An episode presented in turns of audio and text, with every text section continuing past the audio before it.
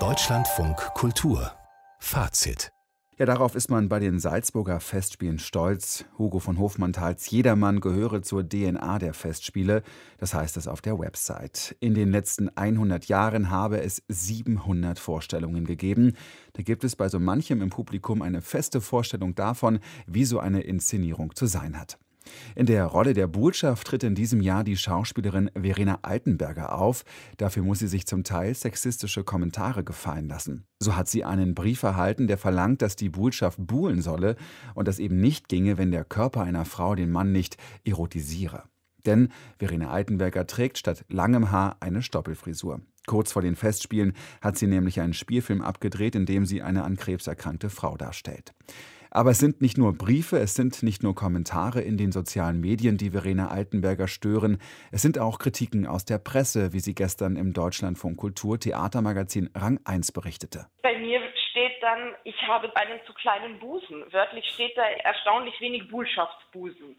Also das ist eine Abwertung von Frauen, wenn man sie sexualisiert und nach Äußerlichkeiten beurteilt und einfach nicht mal über ihre Fähigkeiten, noch nicht mal im negativen Zusammenhang über ihre Fähigkeiten spricht, sondern das ist noch nicht mal der Rede wert. Wir reden einfach über den Körper und den können wir schön von außen beurteilen und dass sowas auch immer noch gedruckt wird, finde ich wahnsinnig erstaunlich. Dabei nimmt sie Bezug auf einen Text aus der Welt vom letzten Freitag und den hat Manuel Brug geschrieben und der ist jetzt am Telefon. Guten Abend. Guten Abend. Können Sie die eben gehörte Kritik an Ihrer Kritik von Frau Altenberger nachvollziehen?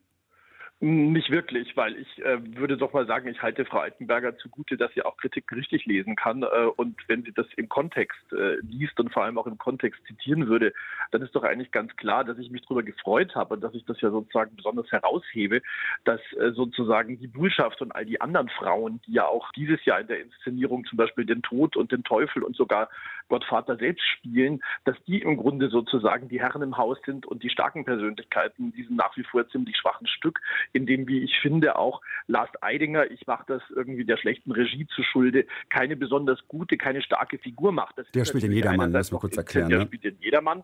Das ist natürlich auch intendiert, aber ich finde, er hat schon wesentlich stärkere Performances abgeliefert. Also ich denke, ich mache doch ziemlich klar und das natürlich der Bullschaft Busen, das, äh, ich hätte das jetzt auch noch in Anführungszeichen äh, schreiben können, aber das war mir da doch ein bisschen zu doof, weil ich denke, das ist doch ganz klar, ähm, die Bullschaft ist, wie wir alle wissen, die wahrscheinlich kürzeste, berühmteste Rolle der Theatergeschichte.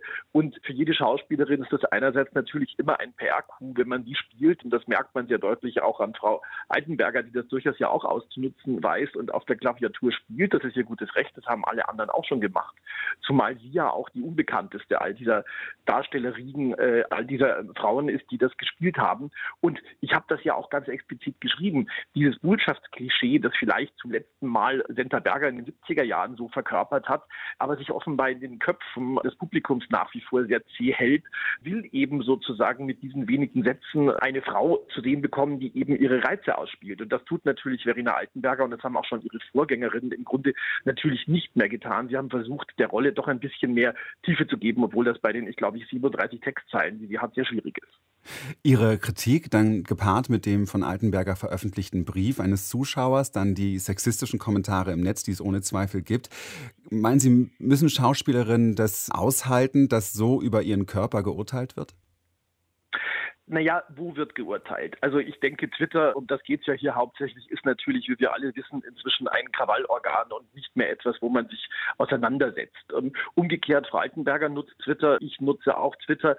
Ich veröffentliche da aber zumindest einen Link zu einer ganzen Kritik. Frau Altenberger hat natürlich das auch genutzt, um sozusagen für ihre Sache zu werben ich will mir da kein Urteil anmaßen, aber natürlich ist es so, das weiß man ja heute, wenn man das Medium kennt, äh, wenn man sich da drin inszeniert, kommt eben sehr, sehr schnell auch Gegeninszenierung oder Gegenkritik und die ist meistens eben nicht von sehr hohem intellektuellen Wert. Und das sind natürlich dann auch diese Briefe oder diese Hater-Kommentare, die da kommen. Aber ich muss dann sagen, wenn ich dann sozusagen als Reaktion auf meine Kritik als erstes einen anonymen Twitter-Account habe, der es überhaupt nicht kapiert oder mir sofort Sexismus vorwirft und gleich noch mein Foto veröffentlicht und meine Biografie auf der Welt und mich quasi auch freigibt dessen, dass ich dann sofort und zwar in übelster Weise beleidigt werde. Und ich denke, ich habe Frau Altenberger in keinster Weise beleidigt. Ich habe geschrieben, sie ist eine taffe Person, sie spielt das Buschikos, sie ist die, sie ist die, sie ist der Mann im Haus. Also ich denke, das ist doch ganz klar, dass ich ihre Leistung anzuerkennen weiß. Aber natürlich muss ich gerade bei dieser Rolle auch über das Äußere äh, reden und das tut sie ja selber auch. Interessanterweise sieht man dann Frau Altenberger auch zum Beispiel in der Don Giovanni Premiere mit Marvi Hörbiger, die den Teufel und den Gott spielt, sozusagen durchaus auch, und ich würde das Ironie nennen, sozusagen in highsten High Heels und sozusagen sehr als sexy aufgemachte Frauen äh, rumlaufen, wo man doch einfach sieht, Frauen spielen doch heute auch mit sehr vielen Klischees und benutzen doch auch sozusagen die Werkzeuge, die es da gibt, um eben auch das zu ironisieren. Und genauso wie ich das eine als Ironie verstehe, dass die Frau sozusagen da der Mann ist, so verstehe ich eben auch so einen Auftritt durchaus als Ironie. Aber man sollte da doch bitte irgendwie trennen zwischen dem, was im Hater da im, im Netz dann rumpöbeln und was ein Kritiker schreibt. Zumal es ist ja auch meine Aufgabe als Kritiker zu beschreiben. Also ich muss ja auch schließlich sagen, was ich auf der Bühne sehe. Und das ist nur mal das, was ich sehe. Und ich habe ja auch ganz bewusst die Formulierung Buhlschaftsbusen genommen, um eben auch sofort klarzumachen, es ist sozusagen äh, das Attribut, das mit dieser Rolle verbunden wird. Ehrlich gesagt, mir ist doch egal, ob Frau Altenberger einen großen oder kleinen Busen äh, hat. Das spielt für ihre Darstellung überhaupt keine Rolle. Und ich kann mich erinnern, also das habe ich nicht geschrieben, sehr viele Kollegen haben sich auch schon vor Jahren darüber aufgeregt, dass zum Beispiel Sophie Reuss, die ja auch die Botschaft gespielt hat, auch keinen Busen hatte. Das waren österreichische Kollegen. Also das Thema Busen und Buhlschaft ist offenbar auch nicht ausrottbar. Und jetzt hat es mal wieder eben sozusagen für ein kleines Sommerloch getaucht. Manuel Brug, Feuilletonist der Welt, besten Dank für das Gespräch und das Interview mit Verena Altenberger. Das können Sie auf deutschlandfunkkultur.de und in der DLF Audiothek nochmal nachhören. Dankeschön.